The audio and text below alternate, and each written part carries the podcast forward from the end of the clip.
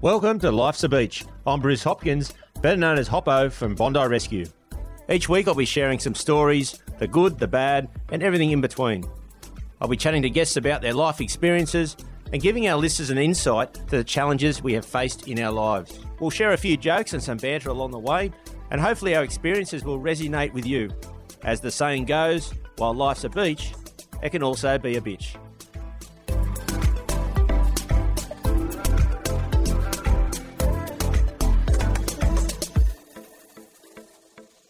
Hey everyone, this week on Life's a Beach, I've got in the beach shack Shayna Jack. She tells her story that is incredible on what she went through from being an elite swimmer to then being called a drug cheat and then serving her time and the fight to reduce her suspension and then come back swimming at an elite level and then just recently making the Australian team for the World Championships. So now let's sit back and have a listen to my chat with Shayna.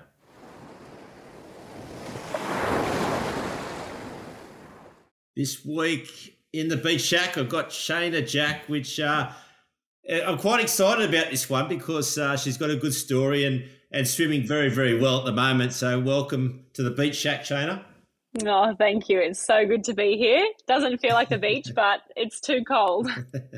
yeah, it's pretty cold in Sydney at the moment. It's only about 13 at, the, at max. So, yeah, it's not good outdoors at the beach. Oh, gosh. No, I'm in Brisbane. I'm in Brisbane and it's I'm probably only 20, but I'm still cold. okay, let's. Um, you grew up in Queensland. So, what was that like growing up in the northern parts of Australia? Yeah, I loved it. Obviously, it's a bit warmer than down south. But for me, my family grew up very sporting orientated, very outdoors orientated. Um, I have three brothers. So, I have two older brothers and one younger brother. And I'm the only girl, so it was always just trying to be just as good as them at cricket, at you know, go karting in the backyard, and doing all those things growing up. And of course, swimming, we all swam, And safe to say that I wear that crown for now. My younger brother is coming up through the ranks and giving it a giving it a bit of a shove, but absolutely loved it. And and yeah, my family was really big on staying outdoors, being healthy, and that's what I try to do day in and day out now, and and share that with the rest of the world. That's great. So, did you start swimming at a young age? yes. I like to say my mum just pushed me in the pool as a baby. We all did the learn to swim again, similar to what you guys educate everybody on just the water safety and ensuring that I knew how to survive in the water, especially when I go to the beach. Um, but, you know, my family kind of showed natural talent in the water and we all loved it. And, and I especially loved it probably more than my brothers. And yeah, we continued going from there. So basically, from I think 18 months old, I, I've swum. And then when was your first competition in swimming? I think I was seven. I think back then you were, I think you weren't allowed to actually compete until you were a certain age. So I do think it might have been seven or eight that I actually had my first competition. And then, yeah, as I as I got a bit of feel for racing and, and a love for it, it never stopped. And did you have any success at that age to think I could be a, a good swimmer, or you had the passion and the vision that I want to be a swimmer down the track? Look, I definitely didn't have it back then. I, I might have showed natural abilities, but I didn't actually have the results to go with that. You know, I was lucky that I was quite tall when I was younger. So it kind of started to settle for me when I was around like 11 or 12 was when I actually started to make a shift in my swimming career. I actually started, you know, making school nationals and, and started winning things surprisingly. And yeah, it kind of just became one of those second nature. I, I, did a lot of other sports growing up. I did basketball. I did, uh, I think I tried soccer. I tried dancing. Fun fact, my dance squad, we were national champions at one stage. So kind of actually picking between swimming or dance back then. And I, I chose to go down the path of swimming. And, and that's kind of where I fully committed was about 13 years old was when I, I stopped doing any other sport and just focused on swimming. And at that point, you thought, well, I won't do the other sports because of that. You thought swimming is the is what you really enjoyed. Yeah, swimming was definitely the one thing I I loved to do and I really enjoyed, and I actually saw a future in it. I did meet Libby Trickett when I was ten years old, and and I've you know always stuck by. I met her, and I was completely starstruck and she made me feel like as a 10 year old the most valuable person in that room and i wanted to kind of be that person when i grew up and seeing that she was an olympian and seeing that she'd you know won medals but also made such a difference in the swimming community i just thought that's where i wanted to be and that's the kind of person i wanted to be so it just sparked in my little heart back then that yeah becoming an olympian was the goal well you've got to love swimming don't you because i've done a little bit of swimming obviously to to be a lifeguard. But yeah, geez, swimming up and down that black line can become quite boring. Yes, it is the common question that we get asked is how do we do it? Um, I do say there's safety in numbers, so going to going and looking at that black line with somebody else apparently makes that easier. We do have obviously our coach Dean Boxall is a larrikin, and, and we have a lot of great personalities in our in our program that keep things lighthearted, a lot of banter but it, it is a high discipline sport. You do have have to have a lot of discipline and and love for what we do and, and the kind of things that we can achieve. Um, it's a very rare opportunity for us to be able to do what we do, and I think you know it is a blessing when we get to achieve what we do achieve. So the hard yards are, are worth it in the end. Now you started into competition and you were getting better. And at what stage did you start getting the results? I made my first junior opportunity when I was 13. Um, so that was yeah, like it was pretty insane for anybody to make it at 13. And as I said, I was tall, so it did have that advantage. And uh, there was a period of time that I didn't actually improve from like the age of 15 to 18. I, I think I, you know, kind of plateaued because everybody else kind of caught up when it came to strength and height. So I didn't have that advantage anymore. But I started to get the results when I made a change in program straight out of school. I went to the program with Kate and Bronte Campbell and Simon Cusack as our coach and and I just was able to become more of an elite athlete because I was was in an elite athlete environment. I was actually, you know, learning the ways and, and understanding how it and what it took to become an elite athlete. And that really made a shift in my mentality and, and my physicality. So I made my first senior team in 2017, which was, yeah, a dream come true. And being able to wear the green and gold for the first time that year and, and then continue that on from then was really special. And it must have been amazing to make that, yeah, the first time you've made the Australian team. Yeah, it was. I was actually a shock. I um, not that I didn't expect that I could do it. I just, it's one of those moments that reality hits and you're like, oh my God, did I just do that? Is that correct? Is somebody got this wrong? Am I about to, like, is this a joke? So it is one of those, those moments that it takes time to sink in. It really, really does. And, but it's one of those moments that you never forget. And, and for me, like, I get my, I got my number tattooed on me. Like, that's how important for me making that team and becoming number 785th person to make the Australian team, it, it meant so much to me. So I'll never lose that number and, and it's always going to be mine no matter what. Now you went on and um, you swam in, in a pretty good relay side, didn't you, in uh, around that period? Yeah, I was really lucky to be part of the 4x100 freestyle women's team. And I think any year, if you get the opportunity to race in that relay, it's, you know, it's world class and you have to be world class to be in that. So it was really special from, you know, I was 18 at that time. And, and the year after we were at the Commonwealth Games at the Gold Coast where we broke the world record. And again, one of those moments that you've got to kind of stop and, and pinch yourself for because none of us expected it. None of us thought it was, you know, we'd never even kind of thought about it before the race. We just all went out there and did our job and to get our hands across the line and and to see the world record pop up yeah i was i was shocked for words i was 19 at the time my family was in the stands my partner was in the stands and it was just crying and screaming basically And and how do you deal with the pressure though? Like there must be that much pressure when you're about to race in a massive competition. Like how do you build up to to handle that? Yeah, look, I think that's one that um, each athlete has an individual mechanism of how to deal with it. For me, I I don't I don't deal well with pressure, so I try to eliminate pressure altogether. As hard as that sounds, I try to remember like what I'm actually going in there to achieve. I'm I'm not trying to, you know, save a life or, or anything like that. I'm, I'm basically going in there to do something that I love and see what I'm capable of. It doesn't matter what everybody else is doing. It is sometimes easier said than done, but for me it's all about having fun. It's it's basically when I'm behind those blocks, I just have to enjoy what I do and love what I do and and remember that you know, I get to do this as a job and and it's really special and really lucky to be able to do that. And what's a typical week of training? Like how many kilometres do you end up doing? There's gym sessions, and mm. tell us a bit about that.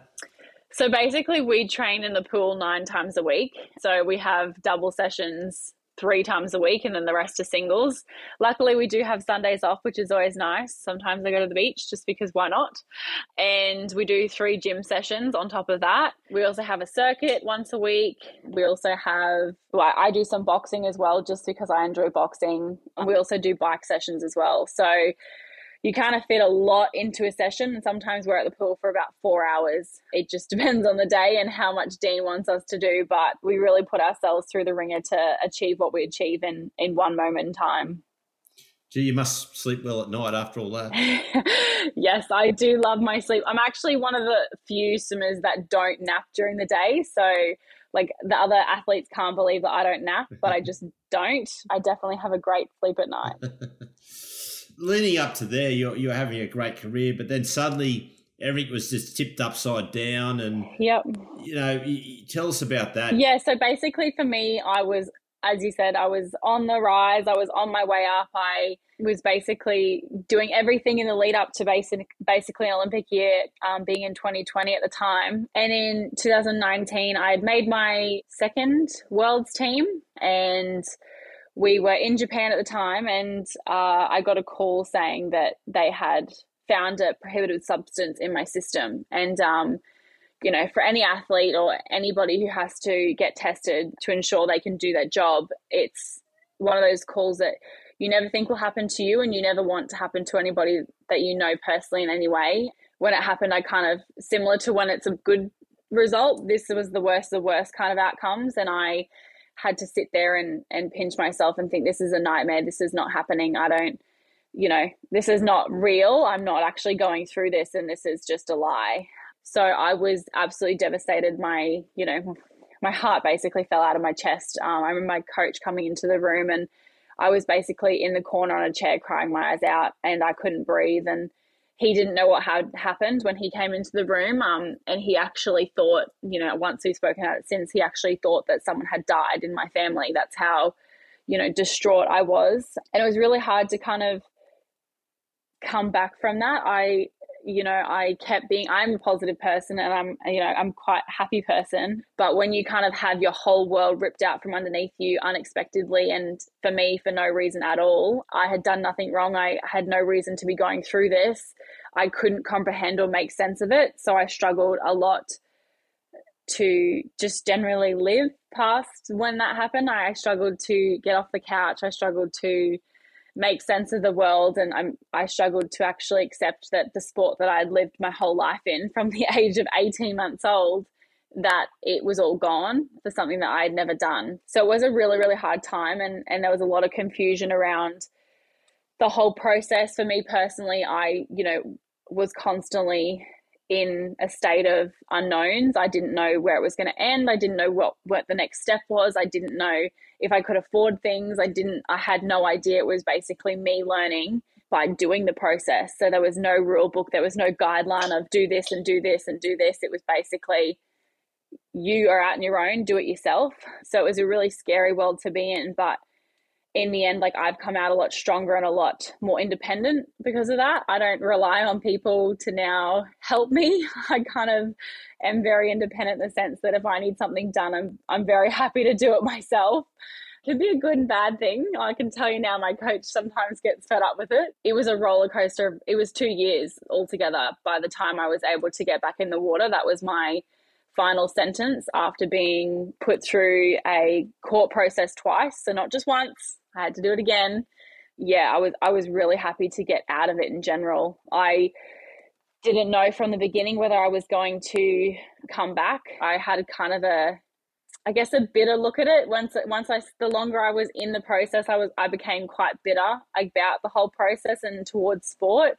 So I actually struggled to want to be a swimmer in the first place anymore. You know, I remember saying things like I'm going to get my number removed and and I'm not going to come back and they don't deserve me because they threw me under the bus anyways. But in the end that doesn't that wasn't me. That's just that's just someone who's struggling and someone who you know, couldn't make sense of the world. That's just that's just my natural reaction, I guess, to being hurt. And once I'd finally, you know, fought for myself and gotten a result, I was yeah, there was no way I was wasn't going back to prove that point and and going back for myself, you know, to fall in love with the sport that I always knew I loved and as I said, to prove a point. I, if I walked away, they won because in the end, that's what they wanted. They wanted to take me away from the sport, and I was never going to let that happen obviously been yeah very resilient and and on a, something that, that was so sudden and to come through it it's it's amazing on on how well you have done and was there points there obviously as you're saying though that you know did you get good support from from your fellow swimmers or you know obviously the media never betray anyone in a good way in, this situation yeah, look, the best thing I can say is I learned a lot about the people that were in my life and the companies that I was associated with. It was a big learning curve of what was important in life. And I think um, not many people get to experience that learning lesson. And I experienced it from the age of 20. So I am very wise beyond my years now when it comes to that. I had a lot of support from, you know, my family, my friends, people who knew who I was, people who knew you know, this is nothing that I would ever done. Um, and I, I definitely had a lot of public support and, and everything like that, but it, it's hard to be involved in someone's life that's kind of stuck, if that makes sense. It, I found a lot of people didn't know how to talk to me anymore because in the end, the only thing they could ask me was, how's your case going? There wasn't, you know, there wasn't much, I didn't have much of a life. And um, I found that people kind of struggled to relate to me. So I never held anything against the people that potentially backed off or, or, withdrew because they've got their own things that they, they're dealing with or they're, they're moving forward in their own lives. And unfortunately, I was in that, you know, that unsettling stage of not knowing anything, not knowing my future, not knowing where I was going for the next day, let alone the next week. So I never held it against anyone, but I definitely remembered the people that continuously tried and continuously supported me no matter what. Um, they were the ones that lifted me up when I wanted to give up you know, they were the ones that pushed me to continue to fight no matter whether I went back or not. They just pushed me to fight to win my reputation back because I'm not the kind of person that lets other people tell me what kind of person I am. Uh, and that was actually my motivator to finish the fight was I'm not going to let, you know, these companies tell me what kind of person or what kind of athlete I am um, because it was all wrong. And it must be hard in that situation that you know you you haven't done anything wrong, but then you got to try and prove your innocence. It, it, must be without any proof. Like that's that must be like just sitting here listening to your story. It must be just so frustrating that you, you just got no proof either. Yeah, and look, and when we found the proof, they tried to squash it. So it was um, it was so frustrating at times where I was constantly being kicked down. Um, you know, there'd be break like there'd be we get a breakthrough in the case of like, oh, well, we've got this information, and they go, nope, you can't include that because A, B, C, and D of the law, and you're like, oh, are you serious? So confused me a lot, and that's actually kind of why I got into criminology as well. I study criminology currently, and it's so interesting comparing the two justice systems. You know, I'm I'm sure every criminal system or, or, or law system is flawed in some way, because it's constantly changing and life is constantly evolving. But the sporting system was just sad. It was actually really sad because, you know, no matter how amazing you are as a person or the kind of effort you put in as an athlete, if you go through that system, and don't have the money to just afford the system, you're done. That's it. Your career's gone. And I just thought, well, that doesn't make sense. If you're if you're a criminal and can't afford to go through the like the criminal justice system, you're still appointed a lawyer because you have the right to fight. Whereas for an athlete, you don't really get the right to fight. You just forfeit because you don't have the funds. And I was just really grateful that my parents had saved up every cent from my upbringing and, and everything like that that I'd saved up as an athlete that was I, all my life savings went towards my fight. Um, I lost it all, and it was worth it. It was 100% worth it because I'm doing, I'm back doing what I love and I'm back doing what I do best because of that. It, it didn't make it any easier. It was, as you said, it was a stage of I didn't do anything wrong. Why am I losing my life savings? Why am I being put through this process? I paid six grand for my hair to get cut out and tested. And that came back completely negative of any drugs and that was again a piece of evidence that was vital to use and they squashed it because I didn't physically carry it to the lab in America. And it is just like, well, how can I? I, I didn't know that this was part of crazy. Yeah, you don't know the rules and, and the things that they um, are going to throw at you. Like at one stage, they they had a go at me for not having a full diarized food diary, and I thought, well, I don't keep a food diary. I'm not I'm not a robot. I don't I don't write down everything I eat every day. Like I snack nonstop. So good luck. And you know, they they they tried to use that against me, and I just thought, well, when I started this process, no one asked me for a food diary. No one said they wanted this. No one said they wanted that. I'm just presenting what I thought would help my case. So I'm I'm really grateful that I do know the ins and outs of the system, and I do know kind of world that I live in within sport, and and I want to be able to help athletes for the future and, and just general public on you know overcoming adversity and not giving up to that higher authority at times. But yeah for me it's basically knowing that no matter what in the future i have a voice and a voice that can help people. And you came through this period as well with like social media and uh, i mean i can imagine that wouldn't have been nice either. Oh no. people can comment on on their own opinions or whatever they think without knowing the background of anything Oh, we all love to throw our two cents out there, even if it's worth nothing. Uh yes, social media was it was it was a negative at the beginning and then I really used it as my platform to have my voice because again I couldn't trust the media at the time. Um, they were twisting anything I said, they were making it oh, they twisted so many things and it was really unfair on my family and myself because a few things they came out with was about my family because I said something about my family, so they twisted it. So I actually used my platform to voice how I was feeling during the process. And I do think that that helped people understand the process a bit better and how unjust it can be. Like at stages, I wasn't allowed to talk about any of my case. I was only allowed to tell people how I felt about it, but I could not tell them the actual information about the case because then I would be leaking confidential information. But they can say whatever they want. The companies can you know, say whatever they want publicly and come out with whatever they want in the media. But unfortunately, I was under a lot of confidentiality restrictions and all I could do was tell people how it felt to go through this and, and the kind of things that I was being put through. Like I couldn't play any sport. I couldn't train at a um, registered pool. Uh, I couldn't coach anymore. I could I couldn't even see my coach. You know, I Dean is you know family to me, and I couldn't even go and see my coach for a coffee. So it literally ostracized me from everything I knew as my world. I had to completely live in a new world for two years. Yeah, well, it must have been such a, a tough time and a, and a, tough thing to do, especially at that age. And yeah, was there a time where you thought, Jesus, it's all too much. I'm never going to swim ever again? Yes, um, the biggest moment that I had that was when I won well, I, I won by getting two years. I won the original fight against Sports Integrity Australia, and then they had a month to appeal it. And um, it was the last five minutes of the last hour on the last day to appeal. They appealed publicly before, so they actually released it to the public at the same time that I was getting the information. So that was great. And I found out that WADA, so world, the World Anti-Doping Association, had also joined it.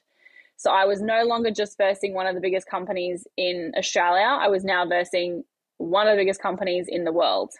So I felt like there was no winning. They didn't want me back because in the end it goes completely against everything that they they do. It just makes them look bad.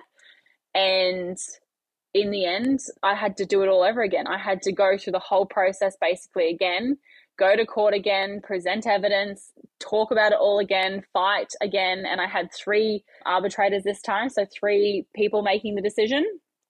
And I had to, I guess, win their opinion. And based on the evidence, I had to win them over again. And I felt like one, I couldn't afford it. Two, there's no winning against these companies. They have all the money in the world and I don't, and they have all the power in the world and I don't. But what I realized that with a lot of support, with a lot of just fight, it just mongrel fight, and just all I wanted to do was just put them back in their place of, you know what, you can't take my swimming career away from me just because you're going to accuse of something I didn't do.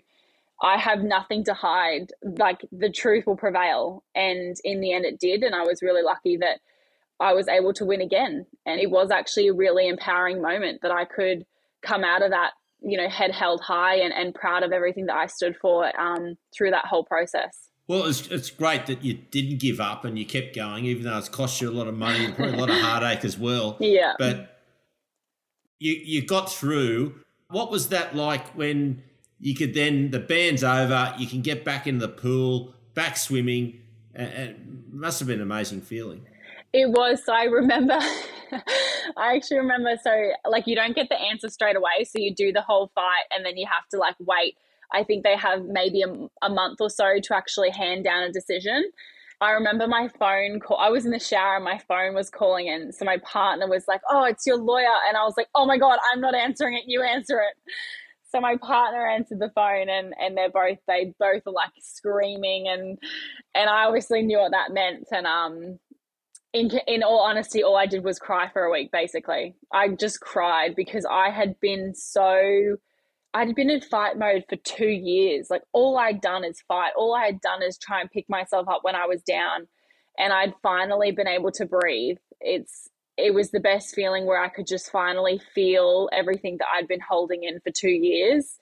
Yeah, I cried for about a week, non-stop, just crying all the time. And but going back to training was amazing. My coach, you know, even met me outside the pool and we walked in together. He just said like we're going to walk in together and this is where the journey starts for olympics and and that's where it started and we're still on that journey and without obviously you probably were doing a little bit on your own for training but what was that like the first lot of sessions back at an elite level? Oh I did not push myself. I um look, I probably I probably swam like you know just what you guys might do in the pool, just a few laps. No, I, I still had the natural ability, which was nice. I still had an okay stroke, but it definitely took time to adjust. It was a it was a slow process, and again, it it's the injury prevention that we had to be really careful of. Um, I had to make sure that I didn't overuse anything too quickly because I had two years off I, you know, I swam a bit and I gymmed a bit basically in a couple months leading up by myself. But other than that, I didn't do anything because I was just, I hated going to the pool by myself. It was quite a negative space for me actually going to the pool by myself on my time off. It just reminded me that of everything I was missing. When I came back, I just I just focused on myself and enjoying it. As I said, the whole time for me was just coming back to fall in love. And for me, the the the best moment was when I raced for the first time um, just at our, our um, Queensland Nationals, and I actually got out of the pool, and the whole crowd was standing and clapping, and I just cried. I just I cry a lot now, but um, I just could not contain my emotion because it was just so nice to see how welcomed back I was because that was actually one of my fears was was I actually going to be welcomed back with open arms or were people going to actually believe everything they've read for 2 years so I was yeah I was so grateful to be welcomed back with open arms and supported and and that's what's gotten me here to today is is basically falling back in love with the sport and enjoying the whole journey. And in hindsight, you think that two year break is has been beneficial now that you're you're back swimming? I wouldn't change it for the world because I think I'm a better person for the things that I've experienced and and all the knowledge that I now have moving forward and, and I think I'm a better athlete for it. Would have liked to not have missed an Olympics though. If we could have done it at a different time, um, I think that was probably the hardest part was was watching them all do the Olympic trials and, and go to the Olympics because you know that's that's been my childhood dream and and I hope to one day fulfill that. You know, I, obviously there's there Olympics is, is a symbol, I guess. It's a symbolism of that moment. You know, I go to the World Championships, it's the exact same kind of competition, but it just doesn't have the Olympic symbol. It's it's just a really special moment that I hope to add to my career highlights, that's for sure. So you've just finished the trials for the World Championships. You've made the team that's on in a couple of weeks? Yeah, so I leave next Saturday. So the 8th of July, we fly to Saga, which is in Japan. So bottom, bottom of Japan. That was where we'll have our um, training camp prior. And then we'll fly into Fukuoka and compete at the World Championships. So it's super exciting. I'm, you know, honored again to be in contention for that 4x100 freestyle relay team. And we always love going up against the Yankees. so we'll see how that goes. And um, I also was really, really happy to get um, that individual spot in the 50 freestyle. Now, do you think what you've been through is going to, and you did touch on it a little bit earlier, it's, it's going to help athletes in the future that are in the similar situation as you were in? Yeah, look, I already think there's evidence of that um, with the Peter Bol situation. I do think that, you know, it was definitely up in the air with how that was handled and, and the fact that it probably shouldn't have come out in the first place. But, you know, the I liked seeing the media's reaction. It didn't jump on him straight away. They 100% gave him the benefit of the doubt straight away. They didn't, you know, they didn't start headlining drug cheat, Australian shame. That's the, you know, the things I saw constantly was that I was ashamed to Australia, that I was a drug cheat, that, you know, all these different horrible things about me. And, you know, to see that people are now questioning the system and actually not jumping to conclusions straight away, I think it's a really good start. Um, there's a long way to go and there's lots to do, but you know, I've been speaking to Peter about ensuring that we, you know, come together and we continue to try and change that um, world because you know the whole the whole athletic system and whole sorry athlete system is changing. You can't just leave the system the same. That has to change with us and that's a perfect example with my case. The amount was minute pharmaceutically irrelevant.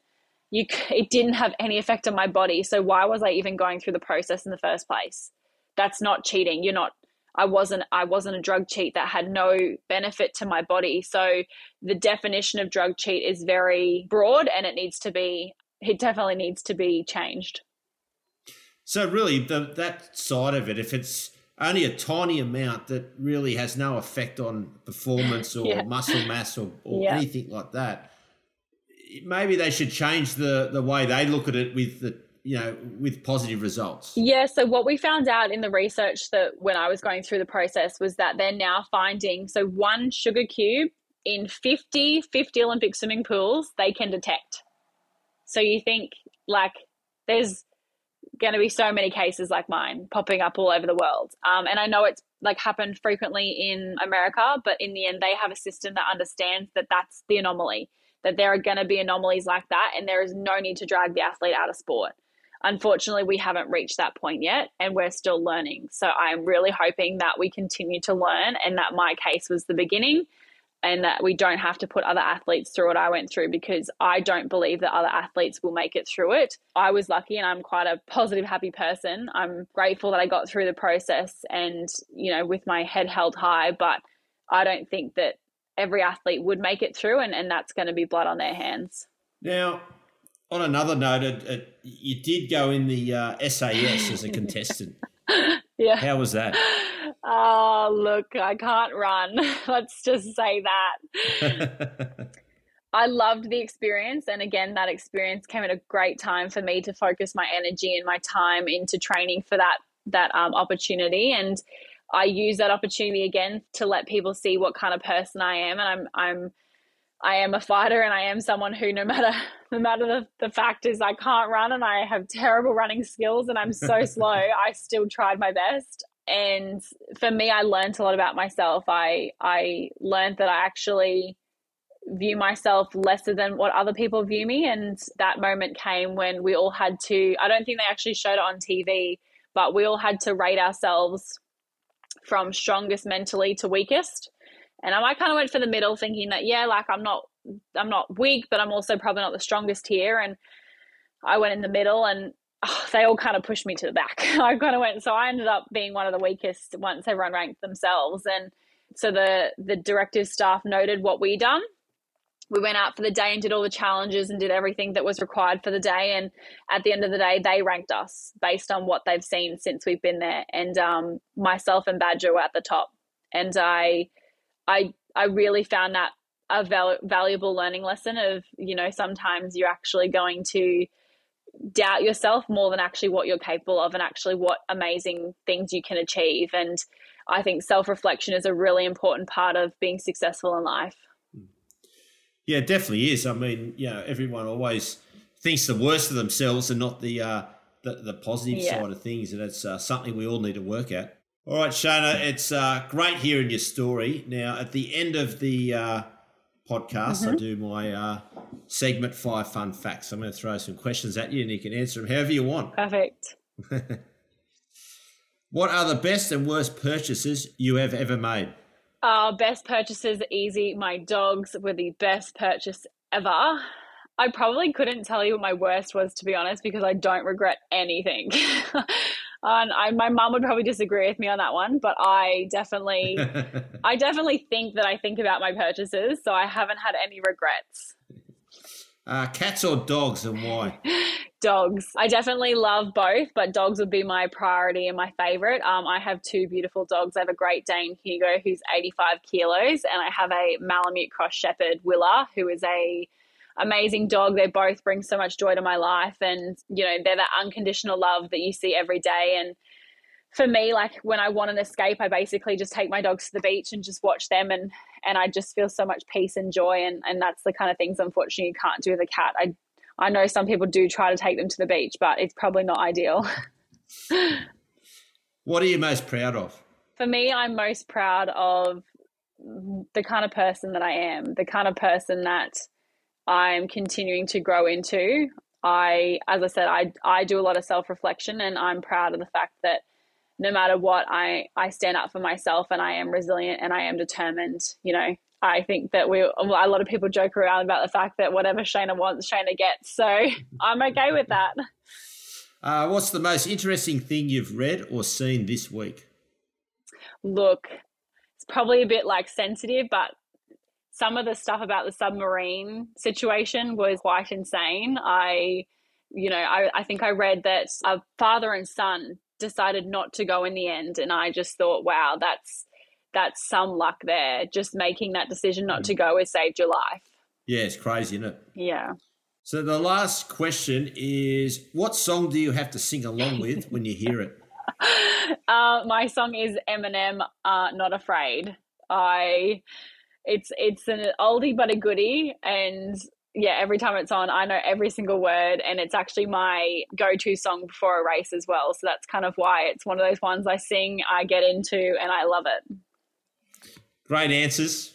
Now hopefully uh, you'll have a, a, great great world championship. So I, I, wish you all the best in that. And uh, thanks for telling your story because i think it's going to resonate with a lot of people uh, that listen to the podcast. And, uh, you know, just listening to the story, it's amazing on how tough people probably don't realize how tough it would have been when you got the whole world looking at you and, yeah. and judging you on on whatever they're seeing or hearing mm-hmm. to bounce back from that it's it's it's quite incredible and to get back to an elite level to where you at, are at now and representing australia again yeah congratulations thank you i, I really appreciate that i think you know, sometimes I don't even take the time to realize how far I've come and, and having these moments of actually going through it, it, it does make me realize how far I've come and, and the things that I have achieved. So, so thank you so much for having me. I'll be uh, keeping a close eye on the World Championships. Hopefully, you come away with the gold.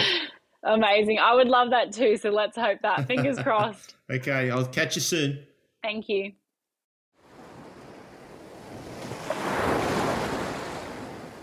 Now let's go to Beach Banter.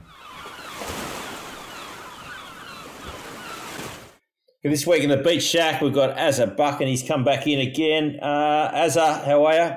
Yeah, good, mate. How are you? Good, mate. Now, we've done plenty of rescues over the years, and obviously you've been around for 19 years. Is there one that stands out at all at Bondi? Oh, look, there's probably a lot, but um, I was thinking about this, and there, there is one that comes to mind, and I think Troy might have brought it up with me just recently. That might be why it's sticking in my head, but um, yeah, it was pretty pretty interesting rescue. I, am not sure. It might have been my first season actually, but eh, I think Boxers also um, brought it up at some stage and had a good giggle with me about it when we've been on the beers one night. So yeah, it's it's probably the one I'm thinking about. Uh, we had a report of a, a like a a beginner surfer, and he he he gone in in the rip in the south corner. It's pretty solid, solid swell coming in the south corner of Bondi, really slamming down hard out the back, like just pretty pretty brutal sort of bank. And um, we went down. We're trying to rein him in with the megaphone, and by this stage, he's realised that he's got sucked out the back, not no longer catching the whitewash in shore, and he's um, out there waving and screaming, and really didn't want to be out there anymore. And he had no way of getting in. It was just too too big and too solid. So you know, we sort of looked at each other, and I said, "I'll go," and I grabbed the board, left left Troy in the uh, buggy in the corner, and jumped in the rip, got out pretty easily, um, sort of dodged the sets, and um, got out there. I'm, I'm sort of, he, he, it was pretty big, so he's he's a fair way across, and I didn't want to. He's right in the impact zone. I didn't really want to get across there, eh, get get him and get caught. I was trying to tell him to paddle across to me where we were sort of in in a bit of safety, and um, he just started to panic and started to freak out. And he was, I think he was like jumping off his board or something. And there was a bit of a lull. And I thought, I just got to get him out of here. And I, I so I've pinned it across, got him, sort of got tangled up. I'm yelling at him to take his leggy off. You know, I can be a bit bit um bit forward about things with people. And so I'm in no uncertain terms you know ripping at this leg rope trying to take it off trying to ditch his board. And as I'm doing this I can just see these sets looming on us you know. And I've just by this stage I've get him on the board. He's trying to sit up the wrong way all the usual stuff. I'm yelling at him I'm pulling on him get him laying down. And I just all I could do by then was just try to paddle for shore and try to get away from this thing landing on top of us. And as we were, as I was pinning it, it's solid set. This thing's just reared up behind us, and I just had to paddle, paddle, paddle as hard as I could, and it just sucked us up the face. And Troy reckons we were like top to bottom, nose to tail, in inside the barrel. I got two hands full of the guy's weddy and pretty much body surfed him off the front of the board, straight down, straight down into the barrel and through the bottom of it. Troy said the board shot out through the top of the barrel and went three times the size of the wave.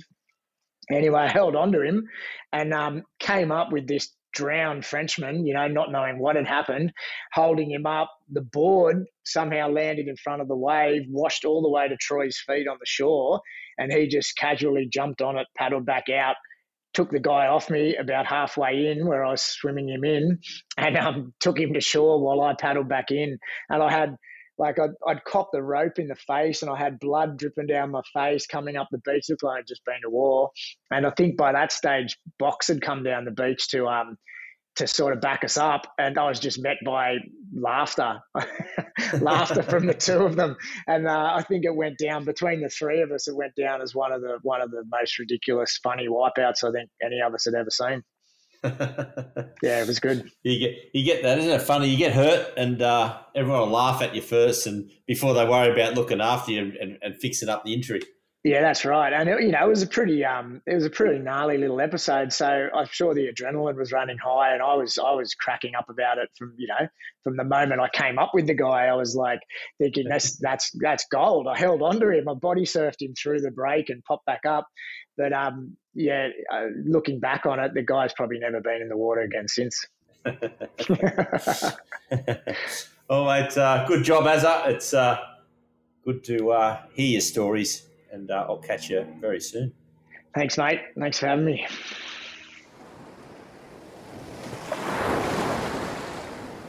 Now it's time to have a listen to the fans in the mailbag. This week's letter in the mailbag is from Brian, and he's from Adelaide in South Australia.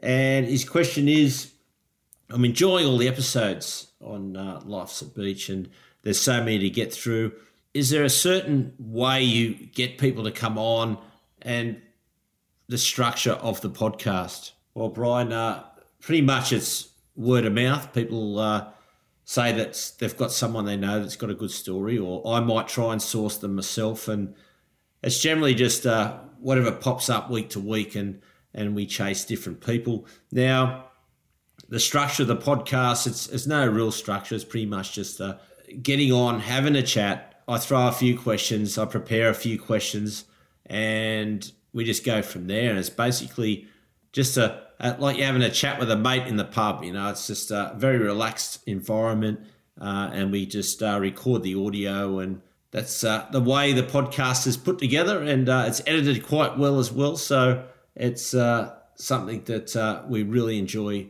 putting out to everybody to have a listen. So Thanks again, Brian, for your letter, and I'll catch you all again next week. Thanks everyone for listening. Remember to subscribe to Life's a Beach wherever you get your podcasts and hit us up with questions, comments, or follow us on our social media channels, which you can find in our show notes. That's it for today, beach fans. Stay safe and swim between the flags.